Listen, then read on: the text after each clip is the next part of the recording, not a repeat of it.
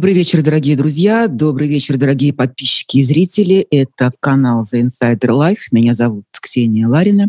И, как обычно, мы раз в неделю встречаемся с гостями в нашей виртуальной студии. Сегодня у нас в гостях э, Илья Крыжановский, кинорежиссер, художественный руководитель мемориала «Баби Яр», что, мне кажется, важно, особенно в контексте вот этих дней. Илья, приветствую вас. Здравствуйте. Здравствуйте, Ксения. Сегодня еще страшнее, чем вчера. Я вчера посмотрела митинг-концерт, думала, что страшнее ничего быть не может. Такой гимн фашизма абсолютный. Сегодня пошла уже э, ядерная триада во всей своей красе. Было поздравление Путина, где мелькали страшные слова. Э, циркон, кинжал, сармат, ядерная триада. И опять смерть, смерть, смерть, смерть. Сегодня я посмотрела на детей в школах и в детских садах, которые отмечают одновременно и День Советской Российской Армии, или как он там называется, День защитника Отечества, и одновременно отмечают год со дня вторжения, со дня Великой Священной операции. И это опять смерть, смерть, смерть, маленькие дети, хоругви, колорадские ленточки, э, ангельские крылышки и смерть, смерть, смерть. На что это похоже, скажите мне, как художник? Что это за декорация и какой спектакль сейчас выстраивают в стране под названием Россия? Ну, мне кажется, это уже довольно давно похоже на, не на произведение писателей-постмодернистов или режиссеров, это похоже на художника Босха. То есть это уже как бы находится за какой-то человеческой гранью и за гранью психологической какой-либо логики, внутри которой ты можешь чему-то апеллировать или э, на что-то опираться. Мне кажется, это все э, э, вывалилось в вот в эти такие картины ада, которые уже они самопорождающиеся, у них нету даже автора. Вся реальность входит в такую вот вибрацию, в которой она может порождать только такой тип энергии. Но он соответствует, на мой взгляд, отношению в советских людях того, что подвиг главный – это смерть. А самое лучшее, что ты можешь сделать для Родины – это ради нее умереть. Не жить а, ради нее, да?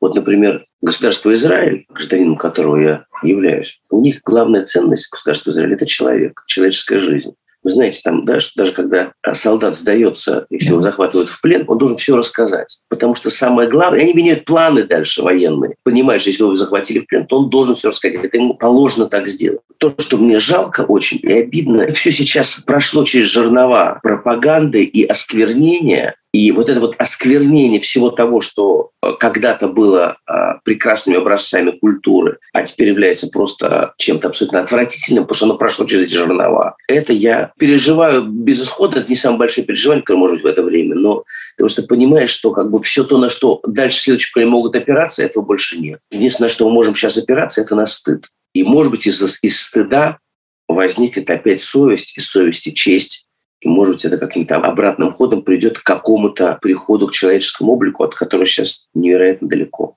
Вы абсолютно точно это описали. Это чувство, что осквернение всех э, вещей, которые для нас были важными, собственно говоря, как и для этих авторов.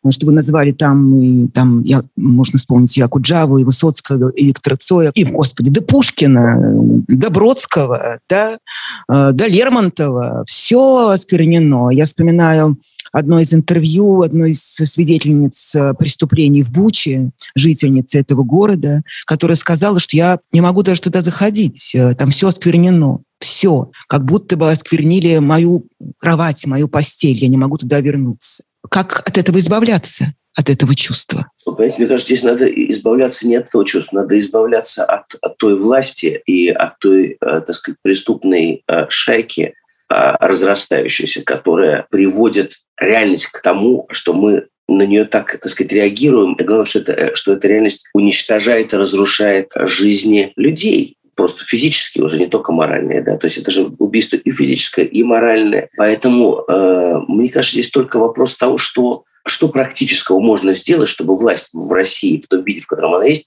рухнула, была разрушена, была уничтожена. Вот это единственная задача, э, которая должна интересовать, мне кажется, всех тех, кто к этой стране имеет отношение по крови, по рождению, по паспорту, по культуре, по переживанию. И важная часть этого, этой атаки на вот то, что там происходит, понимаете, мне кажется, связано как раз с э, изменением того, что происходит в сознании мозгах людей. Потому что что с ними произошло? Как сказал один мой товарищ, который когда-то возглавлял большой телевизионный канал развлекательный, потом он ушел из этого канала, он ушел, он мне сказал, ты знаешь, я понял, чем мы все занимались. Мы много лет размягчали мозг. Потом нам сказали, отойдите, в это место вбили, значит, металлический болт. Вот, вот, этот, вот эти вбитые болты, понимаете, они все-таки вбиты в этот размягченный мозг. Поэтому это вопрос того, кто из наиболее популярных деятелей и известных, и уважаемых в России готов развернуться и э, двигаться в сторону того, чтобы объяснять и рассказывать своим слушателям, зрителям, тем, кто ему верит,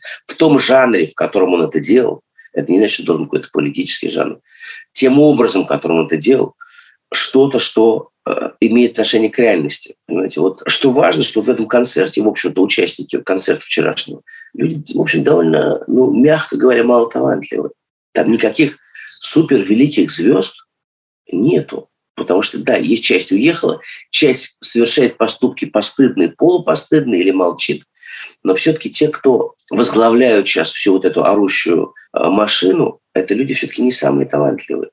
И поэтому это вопрос к талантливым людям, в том числе к талантливым продюсерам, людям и режиссерам, людям, которые умеют объединять вокруг себя людей. Понимаете, я не живу в России с 2007 года, мне в этом смысле сложно судить, но я понимаю, что как раз вот в том числе за эти 15 лет последние, там было столько всего произведено, столько молодых творческих деятелей, столько талантливых людей. И столько людей, которые умеют объединять во что-то. Верю в то, что это может в какой-то момент сделано. Такое объединение и поиск способа доставки людям информации Э, на эмоциональном уровне. Не фактическая информация, где сколько погибло человек, и, так сказать, что это плохое, тот хороший, а это вопрос доставки другого типа эмоций. Потому что что происходит? Происходит эмоциональное изнасилование сознания российских зрителей. А, потому что все те, кто живут в России, являются зрителями, а остальные являются жертвами в следующей точке.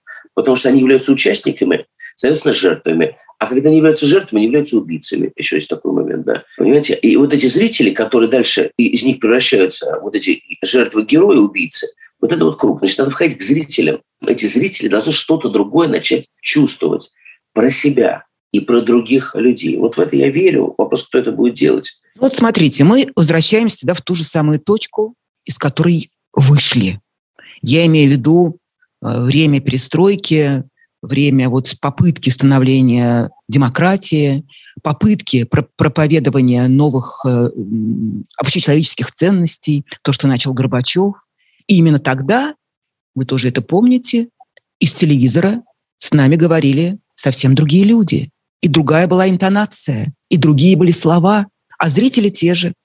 Но получается, что все это бесполезно зрители были не те же, потому что я считаю, что огромная часть их зрителей дальше уехала. И мы говорим все равно о каких-то нескольких миллионах человек, потому что все-таки надо понимать, что страна за последние там... Вот я сейчас нахожусь в Германии, да. Вот в Германии Гитлер был сколько? 13 лет. Да, вот они после этого 80 лет это из себя вычищают. Ну, не, не то, что сами себя ощущают, что туда пришла советская армия, французы, американцы, англичане, которые даже заставили их это вычистить, немцев, да.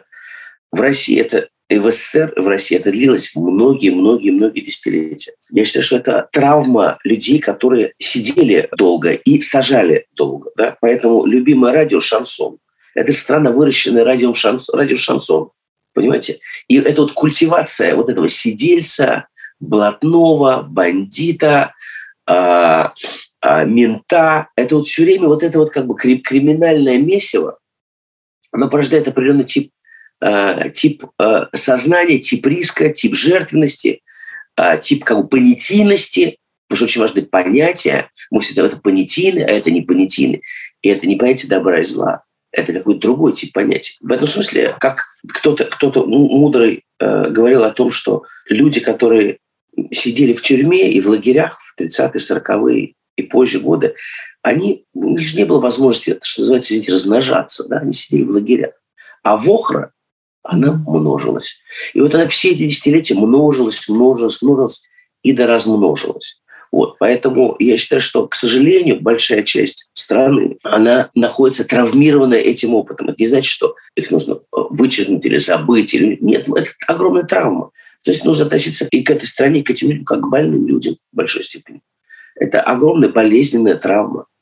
Понимаете? И а как с ней можно обращаться? Через любовь, наверное, правильно было бы сказать. Но я не вижу этих форм в данный момент. Поэтому я считаю, что только через, по результату через суд, понимаете, через называние и вскрытие всех архивов, и называние своими именами а, без стеснения того, кто кем был, кто был стукачом, кто был следователем, кто был... Вот это а, размыкание памяти, вот это русский народ с короткой памятью, советский народ. Почему она короткая? Ну, уже понимаю, почему она короткая. Потому что ты не хочешь помнить, что было в предыдущем поколении. Начиная с советской власти. Или у тебя были предки из дворян, это значит, нельзя помнить, или они были зажиточные, или они были купцы, или значит, они были, как у них было что-нибудь, и они были не революционеры, об этом помнить нельзя. Дальше кто твои следующие предки? Меньшевики, эсеры, не эсеры, а сидевшие, арестованные, даже кулаки. Ты все время забываешь.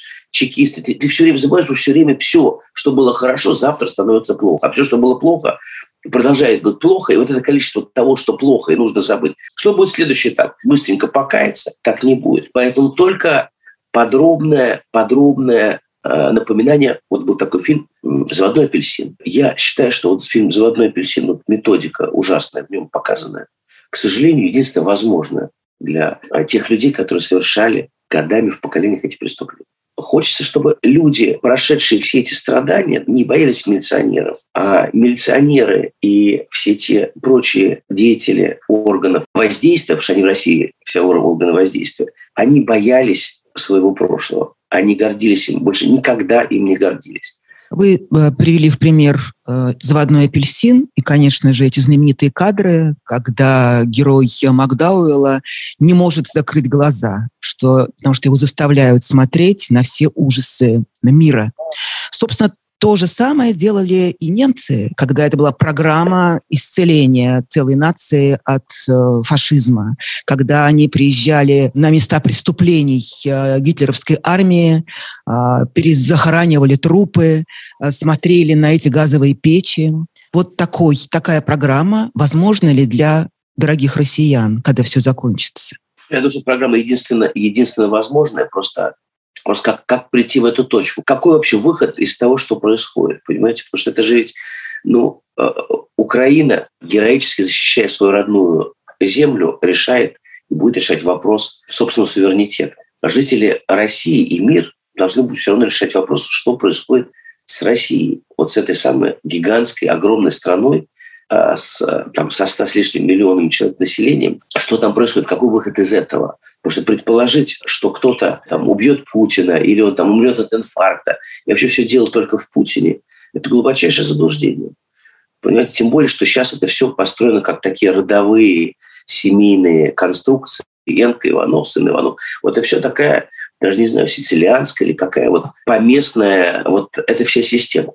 Ее же нужно, куда ее деть, как с ней бороться? И как оказаться в том мире, в котором что-то, что делала все та же самая русская культура, и имеет значение, а не является лишь только вопросом, зачем тогда была эта культура, если все оказалось тем, чем это является в данный момент. Я, к сожалению, считаю, что способ только насильственный в идеале, чтобы этот насильственный способ оказал сам народ с собой, да, произвел этот акт насилия, потому что акт насилия является актом очищения. Если ты болеешь, то что ты делаешь с своим организмом? Ты его насилуешь операцией, медициной, ты проводишь резкое движение, операционное, иначе ты погибнешь. А мне кажется, сейчас э, вопрос, кто проведет эту операцию. Сама страна с собой или кто-то с ней другой. Как кто-то может провести, представьте, невозможно, потому что тогда это Третья мировая война. Вы сами сказали по поводу короткой памяти российского народа. Это, к сожалению, это исторический факт. Очень быстро забывают то, что было, и кажется, а что такого? Я даже подумала, что вот кончится война, и они там встретятся где-нибудь, русские с украинцем, на курорте в Анталье. И если украинец плюнет россиянину в лицо, Россиянин вполне может ему сказать, ты что, брат, мы же братья. Никто ничего не будет помнить. Все начнется с нуля, с нулевой точки. Я так не думаю, честно вам скажу. Я считаю, что с нулевой точки, конечно, может когда-то и начнется, но я не думаю, потому что то, что происходит в Украине, а, в этот момент там и куется нация, и куется страна с новыми героями, с новой, так сказать, с новым, с новым переживанием и страданием, с тем, что она будет физически отстраиваться с нуля, с э, вот с этим переживанием э, ощущения своей земли и жертвы, которая принесена. Я думаю, что, к сожалению, трагедия уже произошла, и назад э, пути нет. Наверное, через 30, 40, 50 лет, наверное, все опять забудутся и будут какие-то следующие формы жизни. Но э, разница между Украиной и э, Россией, на мой взгляд, заключается в том, что одна страна себя создала, а другая себя потеряла. Это ведь еще не, не, не все преступления рассказаны. Это еще ничего не рассказано. Это еще ведь суда не было. Это представьте себе, это, допустим, э, не знаю, 42 год, все уже знают, что немцы – это преступники, но еще никто не знает, никого нету кадров. Дахау, э, Аушвица и так далее. Понимаете? Кадры, эти факты будут. И то, что будут дальше делать люди, которые вернулись с войны, что они там будут делать у себя в деревнях, городах, это тоже себе, в общем, страшно себе, но уже можно себе представить, понимаете? Можно ли сказать, что теперь исполнители роли самого страшного зла, мирового зла, поменялись? И если в 20 веке это была Германия, то сейчас это Россия Путина. Ну, мне кажется, что, во-первых, я думаю, что проблема и ошибка заключалась в том, что э, Германию оставили в виде мирового зла, зла одну потому что Сталин, Ленин э, и советская система были не меньшим мировым злом. Вот эта недооцененность э, советского зла как не менее страшного мирового зла и привела к тому, что путинская Россия э, уже дошла до вот этих безумных проявлений, когда одна страна грозит впервые в истории человечества всему миру уничтожением. Вот и все. Поэтому это была, это была всегда страшная страна. Если посчитать просто даже статистически по количеству уничтоженных людей, СССР, как всегда, на первом месте выиграл все соревнования, как любит Владимир Владимирович. Точно в 20 веке по самоуничтожению, геноциду собственного народа и по количеству жертв, э, мы знаем, сколько во время Второй мировой войны погибло человек. Понимаете, гигантские платежи. Количество погибших граждан Российской Федерации сегодня исчисляется тоже уже больше, чем сотни тысяч. Я имею в виду по официальным данным и военных ведомств э, Украины, и по данным ООН огромное количество. Вот буквально вчера, опять же, этот Пригожин показал целое поле, усеянное трупами своих, как он говорит, э, вагнеровцев, э, вот этих вот бывших зэков. Почему в России до сих пор этих трупов никто не замечает? Ни родные, ни близкие. Как это может быть? Люди живут внутри очень определенной, как бы, определенного отношения к человеческой жизни. Плюс в парадигме Бог дал, Бог, Бог взял.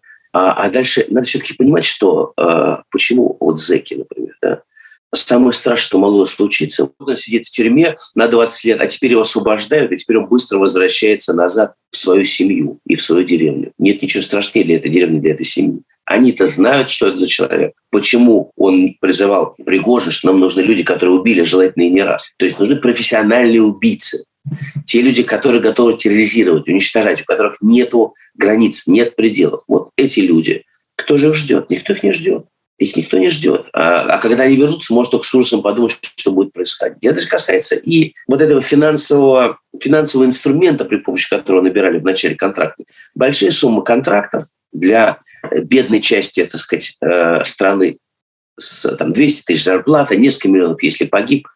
И дальше люди, которые, очевидно, у которых были финансовые проблемы, у которых были проблемы внутри. А мы видим, потому что люди дальше делали в той же Буче, в других местах. Понимаете, как это? Понимаете, как он строит? Человек это делал у себя в деревне или у себя в городе. И его за это все время могли посадить. Или сажали, или, так сказать, у него были неприятности. А дальше он приезжает, и ему просто дают, дают на это лицензию. На насилие, на воровство, на грабеж. По тому поведению можно понять, что эти люди, которых, собственно говоря, отправляли на войну, это те люди, от которых были в каком смысле, наверное, многие семьи, семьи и рады, и рады как бы того, что они отправились, и теперь они уже не преступники, а стали героями. Вот теперь у тебя папка, ты думаешь, что твой папка бандит, нет, твой папка герой. Вот. Конечно, это не повсеместно, так, конечно, там есть и мобилизованные, конечно, там есть и, э, так сказать, наверное, те, у кого были какие-то другие основания идти на войну. Но, понимаете, вот вы видели эти кадры вдов с шубами. Это все нечеловеческая история. В ней как бы вытерты за вот эти годы, э, и вот это, вот, кстати, проект DAO про это пытался делать, вытерты какие бы то ни было понятия о человеческой системе отношений, переживаний, ответственности. Они все находятся в абсолютно таком мире э, без гравитации. Того, что такое хорошо, что такое плохо, что такое совестно, что такое сочувственно, она полностью изменена, она вся перевернута. Это как бы какое-то магнитное поле искривленное. В нем так, такие реакции. Поэтому это нормально. И поэтому дальше можно миллион человек отправить. И еще миллион. Тоже цитирую часто, по-моему, это Геббельс говорил в одной из своих речей, что мы освободим вас от химеры морали и совести. Вот, собственно, что и произошло с обществом. Это Путин сделал? с обществом?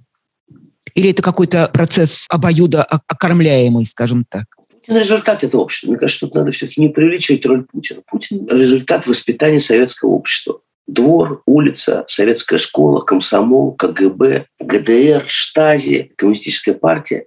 Он плоть от плоти этой жизни. Поэтому э, и друзья его из, этого же, из этой же жизни, они там же воспитаны.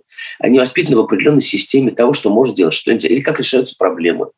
Он же чекист, он решает проблему, как он может решать. Вот я учился там у Марлена Хуциев. Хуциев учился у там, Савченко, Савченко учился там, Эйзенштейн у Меркольд, Меркольд у э, Станиславского. У него там линия ведет к... И у меня есть способ решения проблем, который я знаю. А у чекиста способ другой. Он по линии идет к Берии, к Ежову, к Дзержинскому и так далее. Поэтому он решает проблемы, так его воспитали. И коллеги, это все чекисты. Они решают проблемы, так их воспитали. А как их воспитали? Это угроза, шантаж, дискредитация, э, убийство и так далее. Это просто система, в которой воспитывали. Вы на это учили. Поэтому, мне кажется, здесь вопрос, к нему у меня вопросов меньше, чем, например, к руководителям телеканалов. Вот к Энсту, к Добродееву, к, вот ко всем этим образованным людям из приличных семей, которые знают литературу, искусство, которые знают, что такое хорошо, что такое плохо. Вот ко всем этим людям, тем, э, кто создал дальше самую страшную машину пропаганды, потому что э, даже у Гитлера не было такой тотальности проникновения в сознание людей, которые есть сейчас при полном контроле за массовыми медиа. Организованная и абсолютно преступная группа, она за это отвечает, я считаю, что точно не меньше, чем Путин. Но при этом обратите внимание, что эти люди, которых вы называете, ну, Эрнст и Добродеев, образованные, с тонким вкусом, и они одной рукой э, рассказывают про распятых мальчиков, а другой показывают замечательное гуманистическое кино, документальное или какой-нибудь сериал красивый про, про, про высшие человеческие чувства. Тот же Эрнст, а, он продюсирует фильмы, там, не знаю, «Любови Аркус», например, о Балабанове, о Бале. Вы понимаете, я, я считаю, что это и есть как бы катастрофа. И, и авторы этих фильмов, и сами эти фильмы, они оказываются как бы лишенными своей возможности, в возможном смысле воздействия, да? потому что они находятся в определенном контексте. В определенном контексте они оказываются частью другого, как сказать, ну это как вот если у вас подается ужин, и лежат части человеческих тел, испражнения, и какое-то еще невероятно приготовленное блюдо. Оно вот, становится частью этого стола. Вы не можете сказать только на этом блюде. Я при этом понимаю, что есть деятели культуры, которые объясняют себе, что они занимаются тем, чем они должны заниматься, это их долг. Я, с одной стороны, у меня позиция такая, что я считаю, что любое, любая работа внутри России, это легитим, участие в легитимизации этой власти, этой системы жизни. С другой стороны, я при этом понимаю, что, как сказал один мой знакомый музыкант, он говорит, моя работа – зашивать раны. И я хочу их зашивать в том месте, где они есть. Но так получается обычно, что зашивание ран соединяется с тем, что ты в одном месте их зашиваешь, а в другом тебя обязывают их еще и наносить. И, и про наносить э, ты объясняешь, что ты их наносишь, и вообще их не наносишь, но это только потому, что ты их зашиваешь. И вот где эта грань и как-то разворачивается, я боюсь, что внутри вот этого месива это уже нет следить быть на одном телеканале с этим концертом, я считаю, что это, конечно, безусловно является безусловным позором. Мне страшно и жалко поколение людей, которым там больше 80 лет, которые не могут выехать, и там больше 75, 70, не могут выехать из России, когда нужно там жить, которые имеют другой взгляд от официального на это все, у которых нет ни средств, ни возможностей. Вот как эти люди должны выживать, на что опираться? Кстати, поколение вашего отца, большинство людей в России, не знаю, как где, э, а сейчас ваш отец, он, э, надеюсь, не в России. Мой отец э, не в России. Мой отец выступил э, сразу же в самом начале mm-hmm. войны, одним из первых, против войны и с осуждением российской агрессии. И с тех пор ни мой отец, ни моя мать в Россию не возвращались. Это болезненный процесс, потому что стать, в общем-то, иммигрантами 83 года mm-hmm. это очень тяжело. Это не то, что они планировали, не то, что они хотели. Мой отец, как он сам говорит, он корнями с русской культурой, и с Россией, и с э, теми людьми, которые там живут. Для него это, конечно, особая трагедия как я повторю, для людей его поколения. Ну вот как раз я смотрела «Прощание» с Вадимом Абдрашитовым, и вот на этой сцене в Доме кино я вижу как раз то самое поколение. И это очень разные люди. Многие из них так и молчат, хотя от них ждали хоть чего-нибудь. Но здесь на похоронах, на прощании они говорили замечательные слова и о своем поколении, о Вадиме, о его честности, о его стойкости. Но рядом на одной сцене у одного микрофона Юрий Рост, Андрей Смирнов и Карен Шахназаров и еще несколько упырей, которые не слезают с телеэкранов, проповедуя нынешний путинский фашизм. Как это совместить? Ну, я считаю, что это никак не совместить. Это они это совмещают, понимаете, сами. В этом смысле кто-то все-таки ну, тоже может смотреть на биографии многих из то, что некоторых из тех, кого перечислили, тоже у них в биографиях есть разные моменты. Андрей Сергеевич Смирнов проповедовал, чтобы Никита Сергеевича Михалкова назначили руководителем Союза кинематографистов изо всех сил. Это тоже факт не надо забывать. И другие есть, так сказать, моменты. Поэтому это его выбор, это выбор каждого из этих людей, у них большие жизни и все прочее. Не мне их судить. Но я считаю, что все судить нужно. я считаю, что вот эта вот вся история, давайте это забудем, давайте учтем, какое мы имеем право. Вот это отношение, вот это псевдоблагородство, вот эта псевдоинтеллигентность и привела к той трагедии, которая привела. Надо было рассекречивать архивы КГБ, надо было рассекречивать все имена стукачей и агентов. Нужно это все публиковать. Нужно было уничтожать КГБ. Нужно было публиковать все факты доносов и предательств по всем деятелям культуры по относительно друг друга. Этого ничего не было сделано. В тех странах, где это было сделано, эта проблема была так или иначе решена. Да, они вам скажут, что же наши отцы зря прожили жизнь? Вот помните, когда Путин вернул гимн, это было одно из главных обоснований, что во имя старшего поколения, чтобы они понимали, что они не зря прожили жизнь. Во имя какого? Кто это поколение? Понимаете, ну, при поколении моих родителей, бабушек и дедушек, для них и гимн, и история создания гимна, это является частью позора культуры страны, в которой они живут. Позора, понимаете? Как, о каком поколении мы говорим? Поколение сексотов? Об этой части поколения? Ну, тогда это и есть результат того, что происходит. Я в этом смысле, я считаю, что э, зря или не зря прожили жизнь. Вот сейчас, во-первых, есть такое ощущение, что мы все жившие в Российской Федерации зря прожили свою жизнь. Да. Это первый пункт. Это пункт, с которым можно стараться забыть, не думать. Я могу сам себе говорить, ну я там между 2007 года и вообще, и пытаться себе что-то объяснить, но, значит, мы все что-то неправильно сделали. И в этом смысле что-то должно стать конкретным. Мы должны решить и понять, что же мы делали неправильно. И история человечества довольно долгая. Она рассказывает и рассказывала уже на протяжении своей истории, что нужно делать. И в том числе, например, недавняя история, для того, чтобы выяснить, кто мы и где мы, где мы что совершали. Потому что иначе подвиги тех людей, которые действительно героически существовали, таких как, например, Андрей Дмитриевич Сахаров, ведь то, что сейчас происходит с сахаром, вот обратите внимание, об этом же все как будто бы не заметили. То, что с мемориалом происходило, это все как бы, ну, кто-то выступил, мой папа в частности выступал категорически, вот мой папа бился, просто кричал из-за мемориала. Ну, все говорили, ну, слушайте, ну да, ну ужасно, грустно, видите.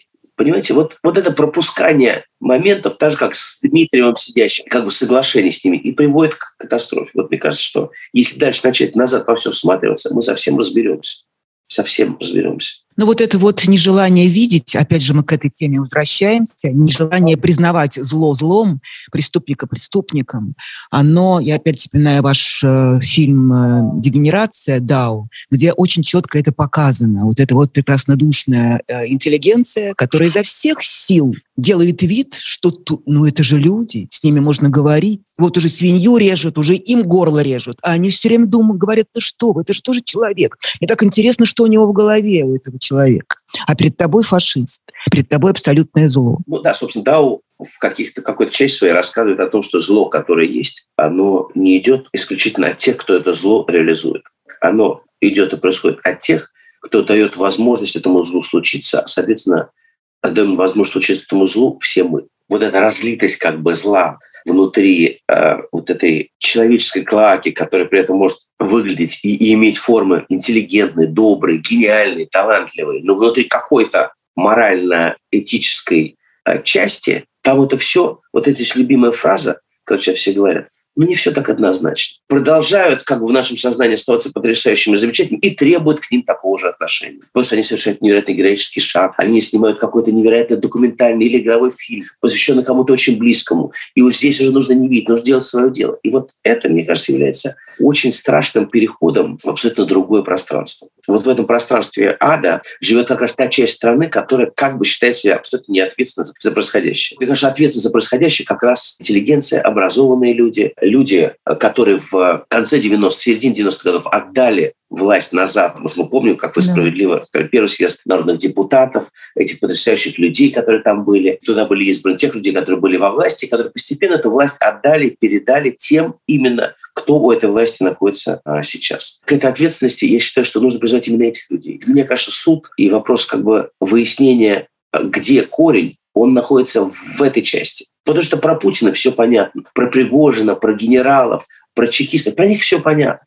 Конечно, их нужно судить. Вопрос, как такие люди могли случиться, как такие люди могли получить власть, как они могли в этой власти укрепиться. Вот этот вопрос, на который нам предстоит а, очень конкретно, я что ответить. Если мы на него не ответим, то этой э, страны не будет. И боюсь, что мир может тоже сильно пошатнуться. А вы принимали участие в э, проекте документальном Константина Гольденцвайга «Необыкновенный фашизм». Мне кажется, это очень важный э, акт для понимания вообще того, что происходит сегодня в России собственно, не сегодня, а происходило на протяжении уже нескольких десятилетий. Если говорить о фашизации общества, на ваш взгляд, с чего она начинается? С власти, с головы или все-таки с, э, что называется, с равнодушия, с э, принятия обществом каких-то страшных вещей? Фашистизация начинается не с равнодушия, мне кажется, а с э, допуска, потому что, потому что равнодушие – это пассивная позиция, а допуск чего-то и как бы начало коллаборирования, да, в котором мы все, я тоже считаю, если смотреть на мою жизнь, она тоже, я не святой человек. Мне, мне есть про что себя спрашивать и что себя спрашивать я просто понимаю, что вот эти точки, в которых ты участвуешь, договариваешься, разрешаешь, позволяешь, позволяешь себе, обманываешь себя, этих точек так много. Они такие как бы маленькие, и они расположены в жизни каждого человека. И из-за того, что они все происходят, возникают большие процессы. Но те, кто сидят сейчас в России, э, сидят сейчас в тюрьме, например, вот Илья Яшин, да, или другие люди, которые сидят за свои антивоенные протесты. Мне кажется, очень важно не забывать о, о героической поступке, поступках этих людей, о, о том реальном подвиге, что, что они совершают, это подвиг. Подвиг очень большой, потому что они знают, что будет гигантский платеж, и они показывают то, что можно в любых обстоятельствах оставаться человеком, выбирать позицию борьбы и позицию чести. Вот мне кажется, что, что важно, чтобы эти люди и их подвиги в том числе незначительный как бы, да, когда человек там пишет какой-то пост. Но он уже знает, что за этот пост ему статья может прийти. Да. Идет в суд, не отказывается от этого поста, не идет, а говорит, да, я это сделал. Героизм вот этих людей – это тоже часть русской культуры и тоже часть самоотверженности и чистоты, которая также есть в этой стране. И вот мне кажется, что видя, разглядывая и воспевая подвиг этих людей, э, он может дать возможность совершать этот подвиг еще кому-то. Или, по крайней мере, понимать что есть хорошо, что есть плохо. Хотя я просто бы лица показываю. Смотришь на концерте, лица участников, понимаете, ну, это действительно, это Босх, э, ну, или там Дамье, Хогат, но это что-то за гранью как бы, то есть 70-е годы это пир интеллектуальных лиц, когда показывают там съезд Верховного Совета, ЦК КПСС, лицами, которые мы видим. Но есть и другие лица, есть подлинные души. Вот поэтому э, я знаю, что если фашист и не пройдет, не пройдет, то он не пройдет благодаря этим волшебным подвигу чести и благородства. А вы уверены, что этот подвиг оценит или оцени, способны оценить нынешнее общество? Жертва не напрасная?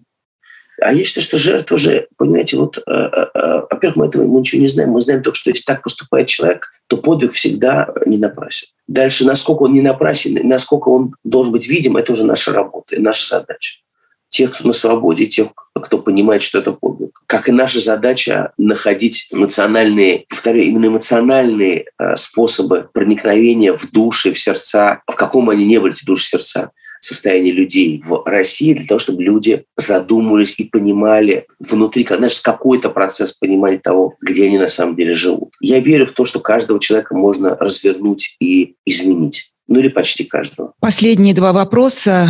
А, возвращаясь к, к представлению нашего гостя, напомню, что Илья не только режиссер, но и художественный руководитель мемориала «Холокост Баби Яр». Как изменило ваше отношение к этой теме? И вообще, как можно сегодня заниматься исследованием прошлых преступлений против человечности, имея перед глазами Бучу? Как здесь меняются акценты сегодня? Я, я вам честно скажу, я смотрел и на Баби Яр с точки зрения того, что это как бы показательный случай того, как может действовать человек, как он может совершать страшные поступки и оказываться в жерновах. И те объекты, которые мы делали на территории Бабьего Яра, и те проекты, которые делались вокруг, они во многом рассматривали Баби Яр как пример того, что может стать человеком, если вовремя не опомниться. В этом смысле все, что происходило с человеком, у него, с человечеством, у этого есть примеры. Баби Яр ли это, битва ли какого-нибудь в XVI веке, то, что ли происходит сейчас. Это все части одной истории. То, что вся страна, я с самого начала как говорил, это видно, что вся страна постепенно превращается в Баби Яр, это правда страна Украина. Фонд наш занят сейчас, конечно же, не строительством музеев и объектов, а деятельность э, очень сужена и занимается работой и оцифровкой архивов. Также сейчас сделан проект Анны Фурман, одним из наших сотрудников, проект под названием «Мартиролог». Это такая база, в которой мы собираем жертв, имена жертв, фотографии жертв, письма, видео, материалы по жертвам гражданского населения. И это большая база, к сожалению, и она, к сожалению, становится все больше и больше. И это такое ну, цифровое кладбище, потому что важно, чтобы те люди, которые не могут добраться до могил своих родственников или близких или знакомых, тем не менее могли воздать им дань памяти а, в какой-то вот в тех новых формах, которые уже сейчас технологии позволяют нам иметь. Также фонд занимается тем, что те технологии, которые мы использовали для того, чтобы рассказывать о преступлениях прошлого, теперь технологии, те люди, которые занимаются преступлением прошлого, занимаются преступлениями настоящего, исследуя и документируя преступления, которые совершаются во время уже этой войны. Безусловно, сам центр и то, как он будет дальше работать, это будет, безусловно, пересмотрено после войны. Конечно, это какого-то другого требует осознания разговора, но пока что нам важно не потерять то, что было сделано, и делать то, что только мы можем умеем делать. Вот э, этим, собственно, фонд занят в данный момент, фонд Бавияр. Почему украинское общество не приняло фильм э, «Лазница и ваш Бабий Яр контекст»? Почему? Что там не так? Это неправда. Значит, украинское общество посмотрело э, фильм «Бабий Яр. Контекст» в день 80-летия трагедии Бабьего Яра по нескольким телеканалам. Его посмотрело больше 4,5 миллионов человек. 4,5 миллионов человек – это огромная цифра документального mm-hmm. фильма. Часто возникает следующий эффект в Украине. Определенная часть общества, социально активная часть общества, иногда замещает и берет на себя право говорить за общество а, целиком. И в этом смысле здесь важно, чтобы эти подмены не случались. Понимаете? То есть Лазница снял замечательный фильм, который посмотрели в десятках стран мира и благодаря этому узнали о трагедии Бабьего Яра и о том, что происходило в Украине. И в Украине узнали о том, что там происходило благодаря фильму э, «Лазница». А, например, те объекты, про которые, которые построены в Бабмиру, про которые тоже было много разных комментариев и высказываний в начале, э, когда они строились, да, они являются сейчас одними из самых посещаемых во время войны посещаемых объектов в э, Киеве и стали просто частью истории культуры Украины. Поэтому здесь, мне кажется, надо, надо как бы различать какую-то часть справедливой критики, потому что бывает критика справедливой, человек так видит, какой-то критики спекулятивной, потому что ее очень много было в Украине и будет. Это тоже понятно. Еще есть особая группа, кстати, критикующих, очень трогательная в Украине. Это бывшие российские журналисты. Они самые активные. Они за Украину бьются просто ну, активнее всего. Причем уехали они году там, в 14 некоторые в 15 Не то чтобы они распознали все сразу. Работали они в изданиях. Вполне себе в центральных изданиях, понимаете. Вполне себе, так сказать, занимающих пропагандой. Но вдруг они оказались в Украине, и теперь они, естественно, стараются быть большими украинцами, чем сами украинцы. Вот это особенно трогательно потому что я при этом считаю, то, что они уехали и что они находятся в России, это в любом случае большое важное дело. Но я думаю, что это тоже такой психологический эффект подмены, когда ты начинаешь за что-то бороться слишком активно, да, или когда коллеги лазницы требуют, чтобы его фильмы не показывались на там, мировых фестивалях. Но это смешно. То есть вот это вот как бы движение против самих себя в какой-то степени, да, оно очень странное. А, но оно тоже часть этой реальности, в том числе той трагедии, которая разворачивается. Я должен сказать, что я, например, приехавший в Украину второй раз в 2019 году, я не понимал, что там идет война. я понимал, что да, есть конфликт на Донбассе и так далее. Я не понимал того, что там на самом деле с 2008 года идет война с Россией. И когда мне украинские мои друзья об этом говорили, я должен покаяться сейчас. Я не понимал этого. Я понимал, что там, э, что Россия этот конфликт провоцирует, что за ним стоит. Я понимал, что там Путин преступник. Это все мне было понятно. Но то, что это просто идет война, что сейчас просто у этой войны, которая идет с 2008 года, просто сейчас год назад началось полномасштабное вторжение, но война-то шла уже задолго до этого, этого я осознать не мог. А украинское общество в этом живет, живет долгие годы.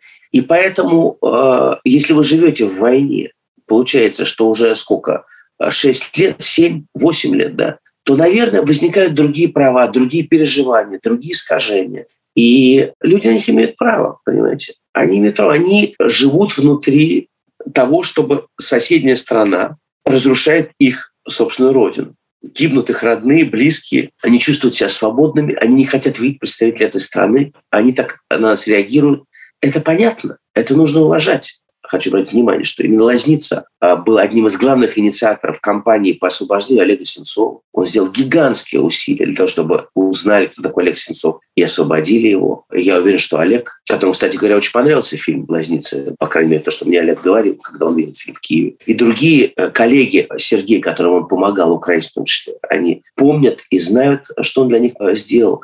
Но сейчас моменты времени. Сергей не живет в Украине, он живет в Европе. Это не делает его не украинским художником, как и Бориса Михайлова, великого художника, самого известного современного художника с территории СССР. Он сейчас даже более известен, чем Илья Кабаков. Его не так знают в Украине, но именно он дал миру представление о том, что такое украинское искусство.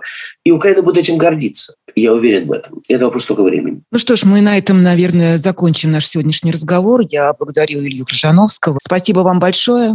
До встречи и слава Украине. Героям слава. Всего доброго. Спасибо большое.